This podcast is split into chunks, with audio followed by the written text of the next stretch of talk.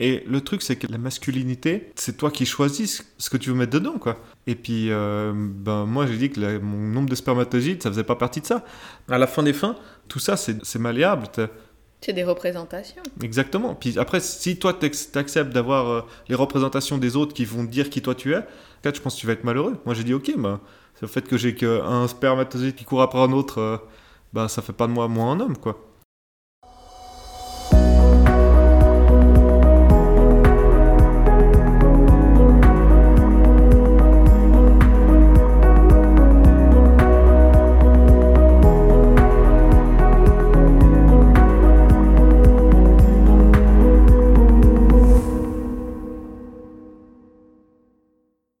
Quand le chemin vers la parentalité est plus sinueux que prévu, cela donne des récits honnêtes et émouvants, mais toujours couronnés d'espoir. Bienvenue sur Arrête d'y penser, le podcast qui lève le tabou autour de la procréation médicalement assistée. Oh là là, drôle de période que celle qu'on est en train de vivre, hein. Si tu m'avais dit il y a quelques mois que du haut de mes bientôt 32 ans, j'allais vivre une situation de pandémie globale, eh ben je t'aurais probablement rionné et surtout, je t'aurais prié de garder tes théories complotistes pour toi, tu vois. Et voilà qu'on y est, c'est dingue. À la base, une autre invitée devait venir témoigner à mon micro cette semaine, mais isolation sociale oblige, j'ai dû changer mon fusil d'épaule. Mais c'est pas grave, car mon intervenante cette semaine est très spéciale. À mes yeux, c'est peut-être le plus spécial de tous car il s'agit de Damien, mon mari. Bah ouais, lui aussi sait ce que c'est un parcours PMA. Je me suis dit qu'entendre sa version des faits à travers sa perspective masculine pouvait être super intéressant. Alors je préfère vous prévenir, hein. mon Damien ne maîtrise pas du tout, mais alors pas du tout la langue de bois. Et quelques Allez, beaucoup. De gros mots ont pu lui échapper. Allez, je vous souhaite une belle écoute et lui laisse la parole. Damien, je suis contente de t'avoir à mon micro aujourd'hui parce que c'est vrai que cette discussion-là, on n'a jamais tellement pris le temps de la voir. Dans nos quotidiens bien chargés, c'est vrai que la vie s'en mêle et on n'a jamais et on n'est jamais revenu sur notre parcours PMA finalement. Et je trouvais du coup intéressant qu'on ait un peu cette discussion qui sera comme une discussion de couple, mais aussi de voir comment toi tu avais vécu ce parcours à travers ta perspective masculine et quel bilan t'en fais aujourd'hui finalement? Donc je te laisse peut-être te présenter. Alors je m'appelle Damien, j'ai 32 ans, je suis l'heureux mari de Renata et aussi l'heureux papa d'un petit Hector qui a passé un an et qui remplit notre vie de joie. Et qui est très intense, ça dit. Alors Damien, comment est né pour toi le désir d'enfant? Alors moi, je peux pas dire qu'il y a eu une naissance de désir d'enfant parce que pour moi, ça a toujours été évident qu'on allait avoir une famille et puis qu'on allait avoir des enfants, que j'allais avoir des enfants. Donc, je sais peux pas dire qu'il y a eu un moment où il y a eu un déclic qui s'est fait chez moi ou comme ça, mais euh, c'est plutôt euh, quelque chose qui a monté petit à petit. Puis après, euh, bah, quand Renata dit ah bon, ce serait pas le moment d'avoir des enfants, bah, je dis ouais bah pourquoi pas pour moi, il n'y a pas eu de déclic, mais ça a toujours été une évidence. Et tu dirais qu'elle est due à quoi cette évidence? Je sais pas, le fait que peut-être comment j'ai été élevé, je viens d'une famille euh, heureuse, pour moi ça a toujours été. Je me voyais pas euh, vieillir seul en fait. Pour moi c'est la tristesse absolue quoi. Après, euh, chacun mène sa vie comme il veut, mais pour moi c'est incompréhensible en fait de pas vouloir fonder de famille. J'ai plus les chiffres précis, mais je crois que ça faisait en tout cas trois ans qu'on était mariés quand on a décidé qu'il était peut-être temps pour moi d'arrêter la pilule et de se mettre dans ses essais. Comment toi t'as vécu les premiers mois? Où on essaye et où finalement on se rend compte que ça vient pas Ça n'a pas vraiment dû me marquer parce que pour dire la vérité, je m'en souviens pas trop de, ce, de ces essais, enfin de, du début. Franchement, je m'en souviens pas trop, donc je peux pas dire que ça a dû me marquer plus que plus qu'autre chose, quoi. Pour être vraiment ça t'a pas choqué plus que ça Ben non, non. Moi, je sais pas, j'avais lu que ben, ça pouvait mettre une année, euh, donc je dis bon, bah, ok, ça peut mettre une année. Je ne vais pas poser plus de questions que ça. Et qu'est-ce que tu as ressenti quand au bout d'un an je t'ai dit qu'il fallait consulter, que là on devait peut-être aller voir un médecin et voir pourquoi ça marchait pas? Pour moi c'était évident qu'il fallait aller voir un médecin, j'ai pas pas senti comme un échec de notre couple, comme un échec de notre couple parce qu'il fallait aller voir un médecin, alors ça pas du tout. Est-ce que tu as senti une certaine pression peut-être? Non, alors non, moi j'ai pas senti de pression, mais parce que c'est Renata qui avait une pression au fond d'elle euh, d'avoir un enfant. La pression, s'il y a une pression, c'était là, mais moi, en tout cas, j'ai pas ressenti de pression d'aller voir un médecin. Puis j'ai toujours été hyper ouvert euh, d'aller voir un médecin. On allait ensemble, je crois. Oui. oui. Donc, euh, franchement, de mon côté, il n'y avait pas de pression ou de, malaise. enfin, ça t'a pas stressé de te dire, oh là là, je vais voir un médecin parce qu'on essaye d'avoir cet enfant et on n'arrive pas Non, non. Et donc, euh, on va voir mon médecin qui nous prescrit toute une série de tests pour moi et pour Damien. Et à toi, il te prescrit donc le fameux spermogramme. Quid? Comment tu t'es senti quand tu as dû te rendre à cette clinique Alors, pour justement euh, faire cet examen? Donc je suis allé euh, faire ce- le premier spermogramme. Donc euh, je, suis, je suis allé à la clinique des Grangettes et à savoir que c'est, on va le dire comme ça, c'est l'endroit le plus bizarre dans lequel je me suis branlé toute ma vie. c'était vraiment, non mais la porte, je me souviens tout le temps, c'était dans le sous-sol. Euh, donc il n'y avait pas de réseau, la porte était toute fine et puis il y avait le couloir où il y avait plein de gens qui passaient. Et t'es là dans cette toute petite salle et t'entends les gens parler. Je me toute ma vie. J'entendais les infirmières parler du barbecue qu'elles ont eu le week-end et tout. Puis toi t'es là, tu dois te c'est quoi ce truc? C'était vraiment vraiment bizarre quoi. Et euh, en plus il n'y avait pas de réseau. Quand tu te connectais sur le wifi de la de la, la, clinique, tu voulais sur un site de cul, bah c'était bloqué parce que t'avais pas le droit de voir du. Donc, C'était vraiment, ah, c'était assez compliqué. Un truc qui a dû être fait, ça a duré plus de temps que prévu quoi. Et il y avait même pas une vieille revue Si, si, mais tu t'entends pas les toucher, quoi. Genre, ça, ça va pas ou quoi genre, Non, non. Puis après, tu commences à divaguer, genre, combien de mecs se sont branlés ici et- Non, non, c'était c'est une expérience hyper bizarre. Mais bon, voilà, c'est pas, c'est pas la fin du monde. Mais c'est clair que je suis ressorti de là un peu ouais, différent, on va dire.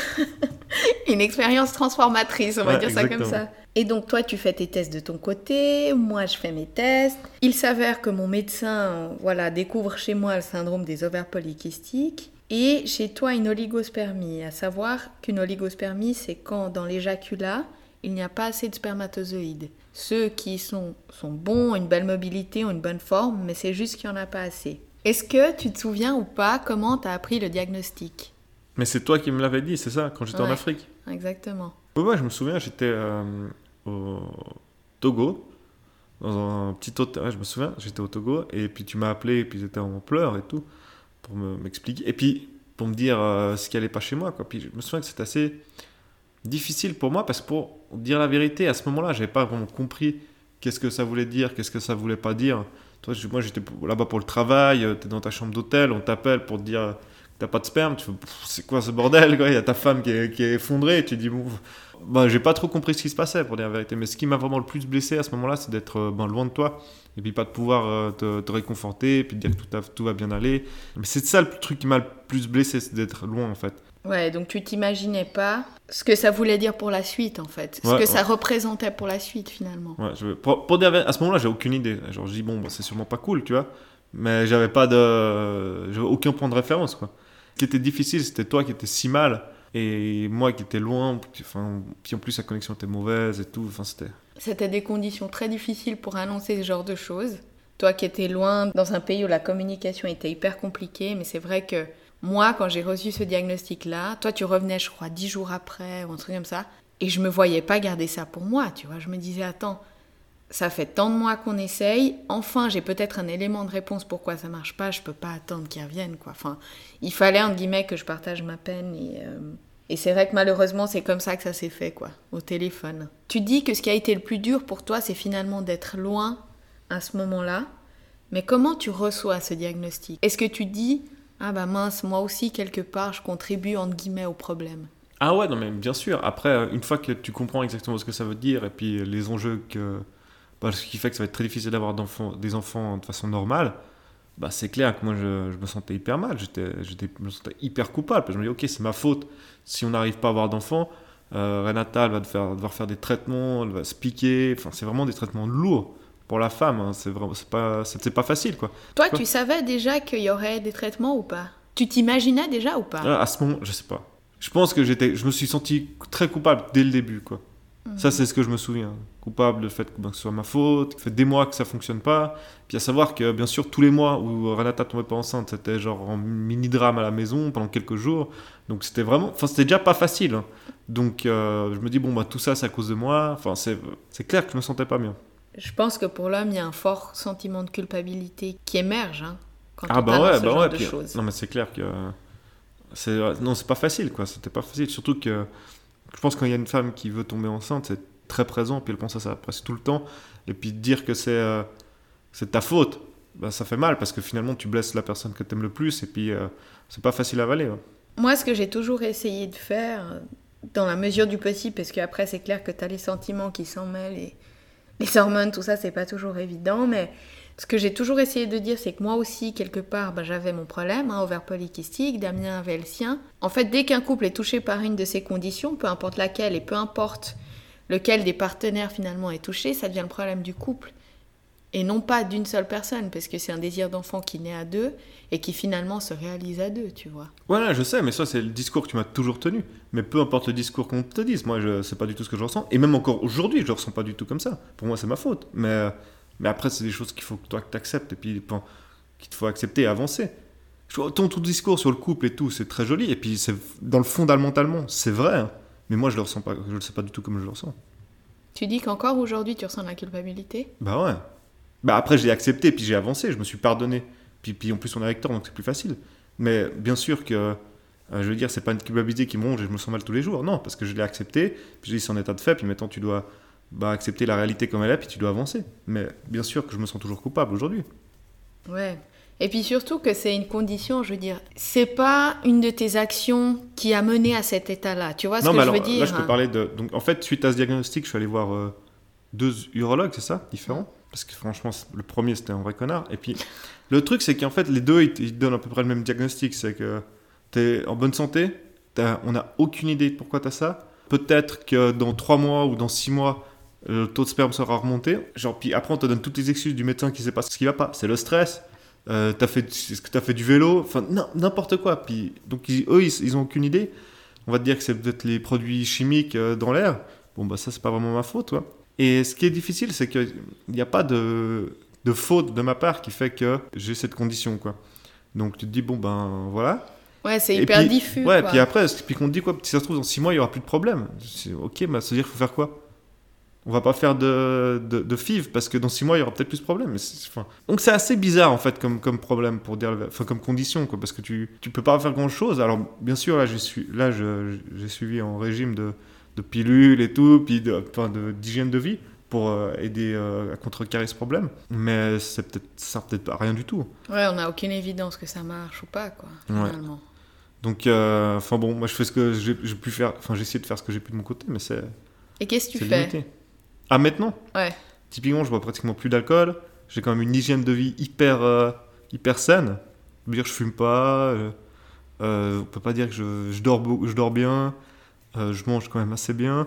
Et en plus, je prends des suppléments qui aident euh, normalement le, enfin, les, spermatozoïdes. Donc, c'est du zinc, euh, du magnésium, de la vitamine C, le maca. Enfin, bon, il faut savoir que Damien, je pense qu'en moyenne, il prend, sans déconner, 20 pilules par jour. Quoi. Donc, donc voilà, dans ce lot de 20 pilules, il y en a qui, aident certainement la production de spermatozoïdes. Exactement. Non, parce que moi j'ai 32 ans, mais mon grand but, c'est d'être en pleine forme et beau gosse à 120 ans. Et pour ça que je prends soin de moi. Le, taux de sperme qui est bas, bah, c'est un souci quand même. Donc il faut quand même le régler d'une façon ou d'une autre. Quoi. Et puis, euh, donc on verra. Mais là, j'ai prévu de refaire un spermogramme euh, plus tard et pour voir si ça a remonté ou pas. Mais... On verra, on vous tiendra au courant. On vous tiendra au courant. Damien vous communiquera ses nouveaux chiffres. Enfin bref, donc ouais, cette culpabilité qui tronche, quoi, quand même, encore aujourd'hui. on va dire que je me sens coupable, peut-être, mais entre guillemets, je me suis pardonné. Je dis, bon, bah, maintenant c'est comme ça, il faut que tu avances. Quoi. On reviendra sur cette question de se pardonner peut-être un peu plus tard dans la discussion. Mais voilà, je me souviens que donc après ce, après ce diagnostic, mon médecin me dit, bon, bah, on va commencer par les inséminations. Euh, je me souviens que je reviens donc de ce rendez-vous, je vais chercher mes piqûres, etc quand tu vois tout ça qui débarque, ces piqûres que je les stocke dans le frigo et qu'est-ce que ça représente, tu te dis quoi? Ah, voilà, Franchement, c'était pas facile parce que bah, ces inséminations n'ont pas marché. Et puis tu dis, euh, ok, et puis c'est de ta faute, ta femme elle doit se piquer tous les jours à des certaines heures, c'est vraiment, c'est pas facile. Enfin, euh, puis on touche les hormones, bah, et puis tout ça, c'est quand même, moi c'était quand même ma faute, quoi. Moi c'est comme ça que je ressentais. Et euh, c'est clair que ça n'a pas été facile, quoi. Et surtout que le pire, c'est quand tu sais que les inséminations, ton gynéco, il te dit Ouais, bon, il y a vraiment très peu de chances que ça marche, mais on va quand même le faire. T'as là, mais mec, pourquoi on le fait?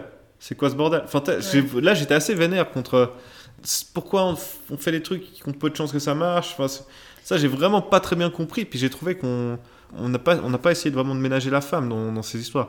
Pourquoi on fait des, quelque chose qui a peu de chances qu'il marche? C'est quoi la raison? Enfin, ça, c'était vraiment un moment difficile, quoi. Mais le plus dur, c'est quand même à chaque fois qu'on voit que t'es pas enceinte, quoi. Puis à chaque fois, c'est en mini breakdown euh, tout, à la fin de chaque mois parce que ça n'a pas marché, quoi. Donc ah, c'était pas une période facile, c'est vrai. Et toi, quand tu me voyais avoir un peu ces crises à chaque fin de mois, tu te disais quoi? Au-delà de la tristesse que tu peux ressentir ou de ce manque de mots qu'on éprouve, est-ce que toi, un seul moment, t'as perdu foi ou est-ce que tu disais, ah ma merde, peut-être qu'on n'aura pas cet enfant? Ah, jamais de la vie. Aucune seconde de ma vie, je me suis dit que genre, on n'aurait jamais d'enfant avec Anata. Non, jamais, franchement, jamais. Non, mais les- aussi, les diagnostics n'étaient pas. nous- Chaque médecin nous a pas dit, ah, c'est fini, les gars. euh, Non Genre, toi, t'as genre, t'as la bite coupée, ça va pas marcher. non, mais, non, mais Non, ce que je veux mais- dire, c'est ça, le, le diagnostic était aussi euh, plutôt. euh, bah, ça fonctionnait pas, mais c'était favorable, tu vois. Donc, euh, Oui, mais je trouve qu'il y a toujours une différence entre le diagnostic qu'on dresse et la réalité que tu vis au jour le jour. ah ouais, non, mais moi, alors, zéro moment, j'ai cru que ça allait- enfin, qu'on allait pas avoir d'enfant. On a beau te dire que oui, ton cas reste quand même favorable, mais quand tu vis la chose dans ton quotidien et les petits échecs qui se multiplient au fil des mois, ça éreinte quand même ta confiance. Ah non, pas moi. Non, non, mais je, je te le dis, je te le dis franchement. Je peux comprendre que ce soit le cas, mais euh, moi, à aucun moment, j'ai, aucun moment, j'ai pensé qu'on n'allait pas avoir d'enfant. Et puis donc, euh, voilà, au bout de ces trois inséminations qui ne marchent pas, on part pour la FIV, qui est quand même un traitement beaucoup plus lourd au vu des doses d'hormones élevées que tu prends, de la logistique que ça demande, etc. Comment tu l'as vécu, toi Disons cette, euh, allez, dizaine de jours où la femme prépare son corps en vue de la fameuse ponction? Bah, pour moi, c'était quand même assez stressant parce que ce qui me faisait le plus peur, c'est que ça fonctionne pas. Et pas dans le sens que, ah, bah ça fonctionne pas, euh, on n'aura pas d'enfant. Parce que moi, j'étais persuadé qu'on en avoir, mais c'est que ça allait beaucoup blesser Renata et que ça allait être très difficile pour elle. Moi, j'ai toujours eu peur, c'était pour ma femme, c'était pas pour notre avenir, parce que euh, je savais que ça allait être radio, mais à l'instant T, c'était des moments difficiles à vivre. Et puis, pour moi, ce qui m'a toujours blessé, ce qui, m'a, ce qui était le plus difficile, c'était pour, euh, pour elle, quoi toutes mes peurs et puis tout bah, c'était pour c'était pour ma- c'était envers ma femme parce que si on doit faire trois cycles ou quatre cycles pour que ça fonctionne bah, c'est hyper éreintant quoi. donc euh, moi c'était pour elle que je voulais que ça se passe bien Mais t'as toujours eu foi en la médecine, je veux dire. Cet aspect médicalisé t'a jamais fait peur? ah non jamais jamais moi je suis complètement pour la médecine hein, puis je pense qu'il faut l'utiliser euh, pour tous ben, si ça peut t'aider il faut, faut le faire non puis aussi le c'est facile à comprendre en fait ce qui se passe genre c'est pas euh, de la médecine bizarre enfin Quand même. Non, mais dans le sens où on dit ok, mais on va prendre ton sperme, on va prendre ton ovule, on va le féconder, on va attendre X jours pour voir qu'il qu'il grandisse bien. Une fois qu'on a vu qu'il a bien grandi, hop, on va le, le remettre où il devrait être. Donc c'est facile à comprendre, tu vois ce que je veux dire Ça reste assez visuel. Ouais, et, ouais, et donc pour moi je dis ok, moi ça me paraît que ça- Ils ont pas l'air de faire des conneries, donc euh, go quoi.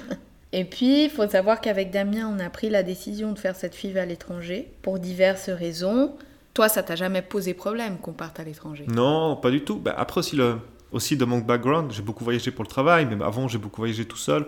Donc pour moi, ça n'a pas du tout été un souci d'aller en République tchèque pour faire ça. Et euh, quand on a visité la clinique, on a vu, enfin, elle est nickel, quoi. Ils ont même des meilleurs instruments que ce qu'il y a ici en Suisse. Donc euh, pour moi, ça c'est vraiment pas un souci, quoi. Venant d'Europe, euh, quand même de l'Ouest, on va dire, dans les pays les plus développés, euh, j'ai pas cette vision que peuvent avoir d'autres personnes qui est ah les pays de l'est c'est encore des trucs des Ruskov les gars boivent de la vodka puis ils, je sais pas ils utilisent des vieux ustensiles rouillés pour te soigner quoi.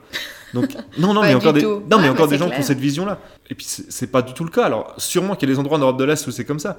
Mais je veux dire quand tu vas dans une clinique privée à Prague c'est la même clinique privée que tu as partout en Europe. Ces pays ils ont énormément changé ces 20 dernières années. Puis il y a peut-être je pense une vision de l'Europe et on va dire de l'ouest euh, qui est complètement faussée sur ces, sur ces pays, que ce soit la Pologne, la République tchèque et tout ça, c'est plus du tout ce que c'était. Et puis quand des fois tu vois l'état des hôpitaux dans des pays comme on va dire en France, en Italie, ça te fout les boules. hein. Tu te dis, euh, t'es mieux, mieux vaut être là-bas où l'équipement est neuf et puis les gens ils ont 30 ans et pas 60 de l'autre, donc je sais pas. Après, il faut dire aussi, d'un point de vue très euh, prosaïque, ces cliniques, elles ont beaucoup d'argent. Je veux dire, le- le secteur de la reproduction médicalement assistée, c'est un business. Je veux dire, Ah ouais, non, mais quand ça- on voit le prix des traitements et le nombre de personnes qui se ruent dans ces pays pour avoir recours, ces cliniques-là ont beaucoup d'argent. Non, non, mais, euh, mais ce qui faisait que j'avais confiance aussi, c'est que c'est des gens qui sont spécialisés. Le type, il a fait 3000 inséminations dans sa vie, tandis qu'ici, peut-être en Suisse, il en a fait, je sais pas, 200. Donc c'est qui qui a le plus d'expérience? Pour moi, c'est clair qu'il faut aller où, où les, où les gens sont spécialisés, quoi. Enfin, pour moi, à aucun, alors vraiment, à aucun moment, j'ai eu des réticences à aller là-bas. Alors pour nous qui aimons bien voyager, c'était pas tellement un problème de se rendre là-bas, même si ça augmente euh, toutes les contraintes logistiques, quoi. Non, ça c'est clair que non. Maintenant, j'aimerais juste revenir sur cette histoire de culpabilité. Je sais pas si tu t'en es rendu compte, mais tu as vachement utilisé ce terme. J'étais coupable, c'était de ma faute, je ressentais de la culpabilité. Comment t'as fait, dans la mesure du possible, pour chasser ça? Est-ce qu'il y a eu des choses qu'on t'a dites qui t'ont fait du bien lorsqu'on était un peu dans l'œil du cyclone ou pas? Quel travail sur toi, finalement, t'as fait pour essayer de chasser un peu tout ça? Ou de vivre au mieux avec tout ça? Alors, il faut dire que bah, déjà, moi, je suis quelqu'un d'extrêmement bah, positif. Et puis, on va dire que je vais pas trop ressasser les histoires. Les histoires négatives, je vais dire, bon, ben, ok, ça s'est passé, mais il faut l'accepter, il faut avancer. Donc, déjà, dans ma, dans ma vie de base, je suis, je suis quelqu'un comme ça. Après, dans ce cas-là, ça a été un peu plus difficile. Mais je peux pas dire que j'ai fait de la méditation, que je suis allé voir un psy, ou que de l'acupuncture, ou je sais pas quoi, pour faire que cette culpabilité se par- enfin, disparaisse. Puis cette culpabilité, comme j'ai dit, elle n'a pas, pas disparu. Je me suis juste pardonné. C'est juste qu'il y a un moment dans la vie, il faut accepter la, réalité et faire avec. C'est juste que petit à petit, au bout d'un moment, à force de ressasser ça, puis de voir Renata triste, j'ai dit bon, bah maintenant, Damien, tu peux pas continuer à t'en vouloir pour quelque chose. euh, Enfin, tu peux pas continuer de t'en vouloir, il faut que tu te pardonnes. Et euh, alors, je peux pas dire que ça a été en déclic, mais il y a un moment, c'est ce que tu dois faire. Ce qui est difficile, c'est que il n'y a pas eu, encore une fois, il n'y a pas eu de déclic.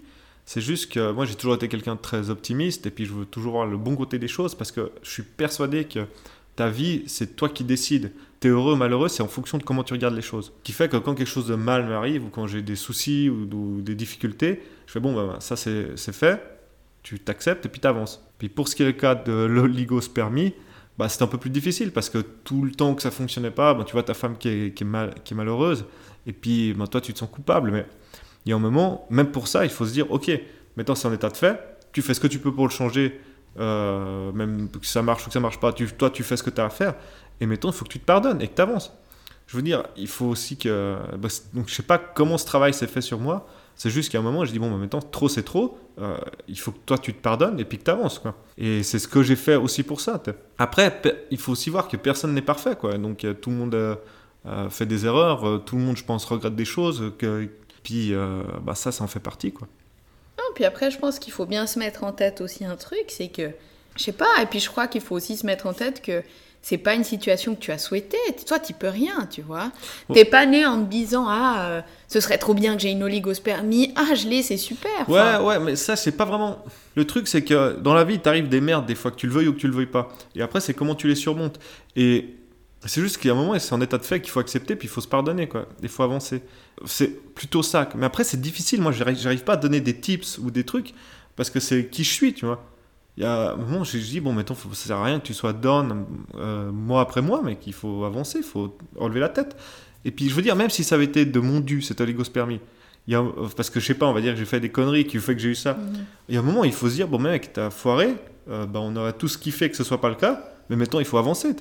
Et puis je pense que si t'as ce- cette force de te pardonner, mais que ce soit pour autre chose, enfin pour euh, n'importe quoi dans la vie, tu pourras avancer et être heureux, parce que si t'es toujours, euh, une encre au pied, puis tu repenses toujours à ça, tu dis, ah, tout, c'est- tout ça c'est de ma faute, euh, je suis horrible, et puis tu te flagelles à chaque fois, bah ça va être très difficile pour toi, quoi.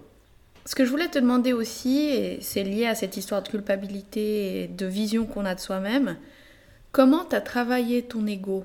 Parce que je me souviens, et ça m'a vachement touchée, je sais pas si toi tu t'en rappelles, l'été passé, on mangeait avec des amis de tes parents, qu'on connaissait de nulle part, d'ailleurs c'était la première fois qu'on les voyait.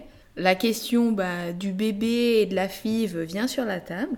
Et toi, très librement, tu leur as dit, attends, mais moi, euh, le fait d'avoir peu de sperme, ça fait pas de moi un sous-homme, ou je ne suis pas moins homme parce que j'ai peu de sperme. Et j'ai été hyper touchée parce que, bon, non seulement j'ai trouvé ça assez joli, mais surtout j'ai été surprise par la liberté avec laquelle t'en parlais, surtout à des gens qu'on connaissait pas du tout, quoi. Alors déjà, j'aimerais qu'on remette les choses, euh, l'église au milieu du village. J'ai pas, euh, pas de sperme, ou il n'y a pas, quand j'éjacule, c'est pas euh, de la fumée qui sort ou du sable. Hein. Non mais genre, moins de sperme, c'est quoi cette histoire? Non mais, c'est ce que tu leur as dit ouais, non, mais c'est vraiment je dis ça. ouais. Non mais c'est le nombre de spermatozoïdes à l'intérieur. non mais ça fait bizarre. Je vais quand même dire, euh, je vais remettre, remettre l'église au milieu du village. Moi j'ai pas de souci à en parler, que les gens que je connaisse ou que je connaisse pas, parce que euh, je suis assez en accord avec moi-même, ce qui fait que je vais pas essayer de cacher ou de déformer la réalité sur qui je suis. Et le truc c'est que la masculinité, c'est toi qui choisis ce que tu veux mettre dedans quoi. Et puis euh, ben moi j'ai dit que la- mon nombre de spermatozoïdes ça faisait pas partie de ça. À la fin des fins, tout ça c'est c'est malléable. C'est des représentations. Exactement. Puis après, si toi t'acceptes d'avoir euh, les représentations des autres qui vont te dire qui toi tu es, là, je pense que tu vas être malheureux. Moi j'ai dit ok, bah, Le fait que j'ai qu'un spermatozoïde qui court après un autre, euh, bah ça fait pas de moi moins un homme, quoi. Ouais, c'est formidable, franchement. Non, mais dire, t'arrives à ce... Non, mais moi, je trouve super que tu arrives à cette conclusion-là pour toi. Parce que le cadre est, différent, quoi. Enfin, c'est moi qui ai décidé que ça rentrait pas dans mon cadre. Et puis je pense que c'est important aussi aux gens, de pas accepter toutes les constructions que les gens mettent sur toi, mais c'est toi de décider laquelle construction que tu veux faire, quoi. Et euh, bon, ça c'est un peu plus métaphysique, mais je pense que c'est hyper important, quoi. Je sais pas si ça a été clair, mais en gros, prenez pas les étiquettes que les autres vous mettent dessus, mais écrivez ce que vous voulez dessus, quoi. C'est joli. Damien, coach de vie. Ouais, c'est clair. Donc du coup, on dit quoi à tous ces mecs qui veulent pas faire de spermogramme parce que ça blesse leur ego d'aller dans un laboratoire remplir une petite fiole? Mais en fait, j'arrive pas à avoir de l'empathie pour ce genre de mec. J'essaie de trouver un mot qui est pas une insulte. Ce que je veux dire, c'est que le mec, s'il a peur d'aller faire un spermogramme, c'est qu'il est pas sûr, lui, de qui il est. Euh, c'est qu'il a des trucs à cacher, c'est qu'il veut pas voir la vérité en face. Et pour moi, tout ça, ça fait pas de toi un homme, si tu veux qu'on mette dans le cadre. Si t'oses pas aller faire un spermogramme parce que tu te dis euh, ah si on découvre que c'est moi le souci puis ce sera pas ma femme. What? Mais t'es, qui? Ça veut dire que c'est toute ta femme qui doit avoir des problèmes puis que toi t'es un gars parfait mais genre ce que je veux dire c'est que dans un désir d'enfant dans un couple il y a les deux parties et s'il y a une des deux parties qui veut pas euh, faire ce qu'il a à faire je pense qu'il y a des gros vous allez avoir des gros soucis ensemble dans la vie plus tard. Drop the mic. mais t'es pas d'accord avec moi? Alors moi, je suis pas aussi catégorique que toi. Pour moi, un homme qui veut pas faire un spermogramme, c'est souvent qu'il a très peur du résultat et de la remise en question que ce résultat-là peut engendrer, tu vois. Je pense qu'après, la grosse discussion à avoir, c'est que un désir d'enfant, c'est quelque chose qui naît à deux et surtout qui se réalise à deux. Et s'il y a un des partenaires qui n'est pas d'accord de se soumettre à ce genre d'examen parce qu'il a peur du résultat, parce que pour lui, aller se branler dans un laboratoire, c'est trop compliqué ou que sais-je encore, ben moi je trouve quand même que c'est vachement égoïste, quoi. Après voilà. Et puis surtout, ça veut dire quoi? Ça veut dire que c'est que la femme qui potentiellement aurait des problèmes? Ouais, mais ça veut dire que toute la source, euh, ça veut dire que la source de ce non-succès, elle est due simplement à la femme? Enfin, je trouve que c'est une vision qui est hyper arriérée et qui n'a pas lieu d'être dans une relation. Si on est déjà face à des considérations comme ça, alors que l'enfant n'est même pas là, qu'est-ce que ça va être quand il y aura l'enfant? Ouais, moi, je suis d'accord hein. Une autre question que je souhaitais te poser aussi, est-ce que tu penses que ce chemin qu'on a eu à parcourir afin d'avoir Hector et, et le fait qu'il a été ce qu'il a été, a changé des choses en toi Un peu plus profondes, disons. Moi, je sais pas. Je pense que la paternité a changé énormément de choses en moi.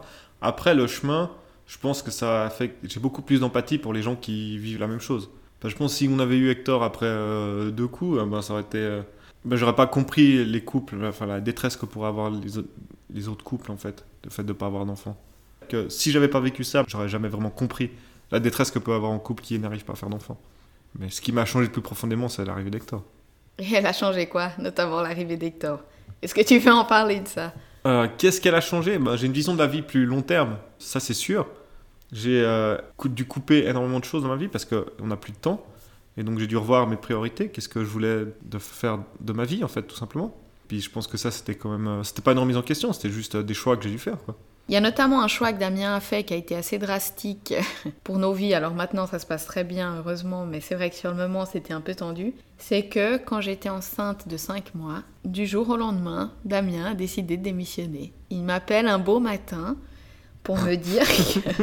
Et c'est vraiment passé comme ça. Il m'appelle un matin et me dit écoute, euh, j'en ai ras le cul, voilà, j'ai filé ma lettre, j'ai démissionné. D'un boulot qui avait certes ses contraintes, mais surtout d'une carrière que jusqu'alors t'adorais et où tu m'as clairement dit écoute, moi ce boulot-là, je le ferai plus jamais. Ouais, en fait, euh, ce qui s'est passé, j'étais négociant en matière première.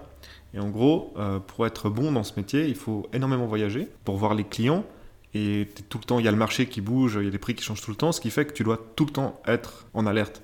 Le samedi, le dimanche, il y a les clients qui m'appelaient. Bon, il y en a plein qui étaient euh, musulmans, donc le dimanche, ils travaillaient. Je m'occupais de l'Afrique. Je voyageais souvent en Afrique. Et ce qui fait que c'est super quand quand t'es jeune, mais je voyais les mecs qui avaient genre 45, 50 ans qui continuaient à faire ce métier, ils étaient tous cramés. Ils avaient une hygiène de vie déplorable, parce que quand tu voyages beaucoup, c'est difficile de garder une bonne hygiène de vie. Et la plupart, ils étaient divorcés, quoi. Parce que c'est difficile de garder euh, bah, aussi une, vie de famille quand bah, tu pars euh, tout le temps, quoi. Quand j'ai vu ça, je me suis dit, ok, mais moi, c'est pas ce que je veux pour, euh, pour, ma vie, quoi. Et, alors que c'est une carrière que j'ai adorée, hein. Donc j'ai dit, ok, maintenant je le fais maintenant, parce que ensuite, je voyais bien le problème. Une fois qu'il y aurait eu euh, Hector, plus j'attendais, plus ça allait être difficile de changer de carrière, en fait. Donc j'ai dit, ok, ben faut le faire, go. on arrache le, le, sparadrap. Et puis bon, j'ai pas trop pu consulter Renata pour ce genre de choses, parce que si je l'avais consulté, jamais j'aurais pu le faire, parce qu'elle est tellement angoissée, que surtout une femme enceinte de 5 mois, tu lui dis, ouais, t'inquiète pas, euh, le pognon, je vais le retrouver, puis ce sera 10 fois mieux. C'est pas de discussion que tu peux avoir. Donc, euh, Mais donc, ouais, c'est un choix que j'ai fait, donc c'est vrai que c'était assez difficile pour elle d'accepter ce choix, mais euh, pour moi, je ne me voyais pas continuer comme ça sur le long terme. En tant qu'être humain, c'est très difficile de pondérer le long terme dans notre choix. Parce que souvent, les gens, ils préfèrent pondérer le court terme et la vie qu'ils ont maintenant plutôt que se dire ce sera mieux plus tard. Donc, c'est des choix compliqués à faire, mais je pense que c'était la meilleure chose, non? Et ça, ce choix-là, tu dirais qu'il a été mu plus par la paternité que par le chemin qu'on a dû faire ou parcourir pour, euh, pour que je tombe enceinte. Bien sûr, parce que je voyais bien ce qui allait arriver. Quoi. Le problème aussi, c'est quand tu es, euh, salarié, tu arrives dans tes 45-50 ans, c'est là que tu coûtes le plus cher quand même à ta boîte. Et puis quand tu fais des jobs hyper spécialisés, ben, ils te foutent un gros coup de pied dans le cul maintenant. Puis après, comment tu vas. C'est peut être difficile de retrouver un boulot. Donc il y a aussi ce choix de carrière, c'est qu'on est... le monde a quand même énormément changé. Et puis si t'es pas, tu restes pas agile en fait, tu peux vraiment des fois te trouver dans des trucs, euh, dans, des, dans des moments difficiles en fait. Donc euh, moi j'ai décidé d'être agile euh, depuis le début et puis d'embrasser le nouveau monde dans lequel on vit et puis d'y aller à fond quoi. Mais après ça veut dire que Renata a aussi dû me faire confiance que j'allais pouvoir délivrer ce que je disais quoi. donc je vous laisse un peu imaginer l'état de mon mental après deux ans à essayer d'avoir ce gosse. Quand enfin je suis enceinte, quand enfin j'ai passé ce fameux premier trimestre, que le mec me dit écoute, euh, j'en ai un peu marre là, je vais arrêter de bosser, je vais faire autre chose. C'était un peu tendu, mais euh, on s'en est bien mis. Aujourd'hui, ça va nickel. Et c'est un choix que, rétrospectivement, je suis contente que tu aies fait. Parce qu'aujourd'hui, je te trouve beaucoup plus épanouie, quoi. Ce que tu viens de le dire, tu vas le garder au fond de ta tête et la prochaine fois que tu m'insulteras pour X ou ben, on réécoutera la bande. tu réécouteras ça. Ouais. Je sais pas si ce choix est accepté tout le temps, mais bon. Non, j'avoue que c'est pas évident tout le temps, mais enfin on essaye quoi. On essaye de, on essaye de faire preuve d'empathie, tu vois. Donc juste pour recentrer un peu le débat, revenir un peu sur ces traitements, etc. Et clôturer gentiment notre discussion. Aujourd'hui, quand on te pose la question, ah alors Damien, le deuxième, c'est pour quand euh, Sachant qu'on va devoir repasser par une FIV, euh, si on souhaite avoir un deuxième enfant, qu'est-ce que tu réponds? Bon, bah, la plupart du temps, je réponds ce que tout le monde répond. Genre, ah, on y travaille ou euh, donne-moi le mode d'emploi. Non, je sais pas. Genre, je réponds quelque chose comme ça. Mais après, si, si la personne veut approfondir sur le sujet et me lâche pas avec ça, bah, je lui dis, ben, on, a, on a besoin de passer, de faire une FIV, donc euh, c'est un peu plus compliqué, quoi. Moi, là-dessus, j'ai aucun problème euh, d'en parler, quoi. Et c'est quoi la réaction? Je pense notamment peut-être plus aux mecs. Hein. C'est quoi la réaction de tes copains à ceux que tu en as parlé? Quand tu dis que voilà, non, on doit passer par la médecine Ouais, ils s'en foutent. En fait, dans le sens que bah, mes copains, je sais pas, maintenant peut-être la moitié, ils sont, ont des enfants, l'autre moitié, ils en ont pas. Et franchement, c'est tellement loin de leurs préoccupations, ça les effleure même pas. Quoi. Après, s'il y en a un qui aura besoin de faire une FIV pour euh, bah, en avoir un, peut-être qu'il viendra en discuter. Mais en tant qu'homme, tu ne penses pas du tout une seconde de ta, de ta journée. Quoi. Puis après, si ça arrive, ben, tu, là, là tu réfléchis, mais c'est pas quelque chose. Euh, je connais pas le mec qui est hyper inquiet, qui va proactivement aller se faire un spermogramme pour savoir si. parce que là, alors ça, pas parce que ce mec, je le connais pas, mais c'est sûrement que ça existe. Hein, ouais, c'est vrai que c'est pas tellement une inquiétude masculine. Non, pas... Toi, tu t'étais jamais imaginé que tu aurais eu recours à la médecine, je pense. Ouais, non, non, non, j'ai jamais imaginé ça. Et aujourd'hui, quand tu regardes en arrière le chemin qu'on a parcouru, est-ce que tu as peut-être un regret ou une amertume? En fait, moi, je trouve qu'il y a un truc que je, il y a un truc que je comprends pas, dans, en tout cas en Suisse, et puis je pense assez en Europe, c'est euh, comment ce problème est géré. Parce que pourquoi est-ce qu'on a dû passer par ces trois inséminations euh, avant de dire ok, il ben, faudra peut-être faire une FIV, alors que même le médecin nous disait qu'il y avait très très peu de chances que ça fonctionne. C'est quand même trois cycles où tu as dû te faire des piqûres et tout. Enfin, il y a quand même des trucs. Euh, j'ai l'impression que dans tout ce processus, on n'essaye pas du tout de ménager la femme, quoi. Et alors peut-être que les médecins disent que non, il y a une raison de tout ça, mais moi j'ai l'impression qu'elle n'est pas du tout ménagée. Et puis ça m'étonne pas trop, parce que si tu regardes quand même tout ce processus, c'est qui qui choisit Je pense qu'il y a des assureurs, il y a des médecins, et puis la plupart du temps, c'est des hommes qui décident. Donc quand c'est des hommes, c'est beaucoup plus facile de dire, ah ben on va, faire la, on va la faire spiquer, ce sera pour, parce que c'est la meilleure façon à faire, tu vois. Donc je pense qu'il y a quand même beaucoup de ça aussi dans le processus euh, lié à l'infertilité. Mais par contre, je pense que ça va énormément changer parce que vu qu'il y a une grosse partie de la population maintenant qui a ce genre de soucis, les femmes veulent avoir des enfants de plus en plus tard. Euh, si c'est un problème chimique, le fait que le taux de sperme baisse, euh, bah ça, je pense pas que ça va s'améliorer vu, vu comment ça avance. Donc, ouais, il y aura de soucis, il sera de plus en plus, euh, plus, en plus présent, quoi. Et surtout, je pense que là qu'on est qu'au début, parce que maintenant il y a tous les couples homosexuels qui veulent avoir des enfants. Donc, comment tu fais quand tu es en couple homosexuel? Il faut quand même passer par la médecine, d'une façon ou d'une autre. Enfin, ça dépend dans quel sens, mais quand même. Euh, ensuite, il y a maintenant le, génie génétique. Il y a toutes les pathologies qu'on peut, qu'on peut soigner au niveau des, des embryons. Genre, enfin, faut dire, il y a énormément, énormément de choses qui se passent en ce moment. Et euh, pour moi, j'en suis persuadé, d'ici 300 ans, peut-être, bon, je ne le verrai pas, mais euh, tout le monde passera par la procréation médicalement assistée pour avoir des enfants. Et puis ils diront, ah, regarde les sauvages, avant ils faisaient des enfants en baisant et tout, eh, dégueulasse. J'en suis persuadé qu'on le, verra, le verra. Mais, euh, mais bon, ça c'est d'autres choses. Ça c'est d'autres considérations. Faudrait limite faire un autre épisode là-dessus. Quel ah. futur pour la PMA, tu vois? Ah ouais, le Et donc la dernière question que j'aimerais te poser pour finaliser notre discussion, c'est à peu près la même que je pose à tous mes invités. Si tu étais aujourd'hui face à quelqu'un qui hésite à faire appel à la PMA pour X, Y raison, qu'est-ce que tu lui dirais? Si tu veux pas faire appel à la PMA parce que euh, pour, des pour des raisons religieuses ou comme ça, pour moi c'est incompréhensible en fait de pas vouloir faire appel à la PMA pour fonder une famille. Si tu en as besoin, fais-le. Mais si tes soucis éthiques ou religieux ou je sais pas quoi fait que euh, pour toi euh, faire appel à la PMA c'est pas possible, bon bah, bah fine, mais pour moi c'est incompréhensible si c'est pour des problèmes euh, éthiques, pour moi, c'est incompréhensible. Je veux dire la vérité. Si c'est religieux, éthique, tu veux pas faire appel à la médecine euh, parce que tu penses que tu as été euh, damné sur cette terre, X ou Y raison, tu pas le droit d'avoir des enfants normalement. Non, mais ça, pour moi, je ne comprends pas les gens qui réfléchissent comme ça. Je le dis franchement. Par contre, si c'est parce que tu as peur, enfin ouais, de tout ce côté médical, des piqûres et tout, bah, bah moi, j'ai pas eu à faire les piqûres, donc je peux pas trop parler pour les femmes, mais je veux dire, le bonheur après d'avoir un enfant, d'avoir une famille est tellement grand. Et puis ce bonheur, euh, il va rester toute ta vie, que je pense que les quelques années ultra difficiles euh, qu'il faut, ben, il faut le faire, et puis euh, avoir la, mettre la tête dans le guidon, et puis y aller. Et puis après, de toute façon, le bonheur est tellement grand que tu oublieras toute la difficulté d'avant. Mais bon, voilà, moi, c'est ce que je pense. Merci beaucoup, Damien. J'espère que mon, témoignage va parler à, à tes auditrices et puis qu'elles ne pensent pas que tu es marié avec un gros malade mental. Peut-être, je me réjouis de lire leurs commentaires. Allez, merci beaucoup. Ciao, ciao.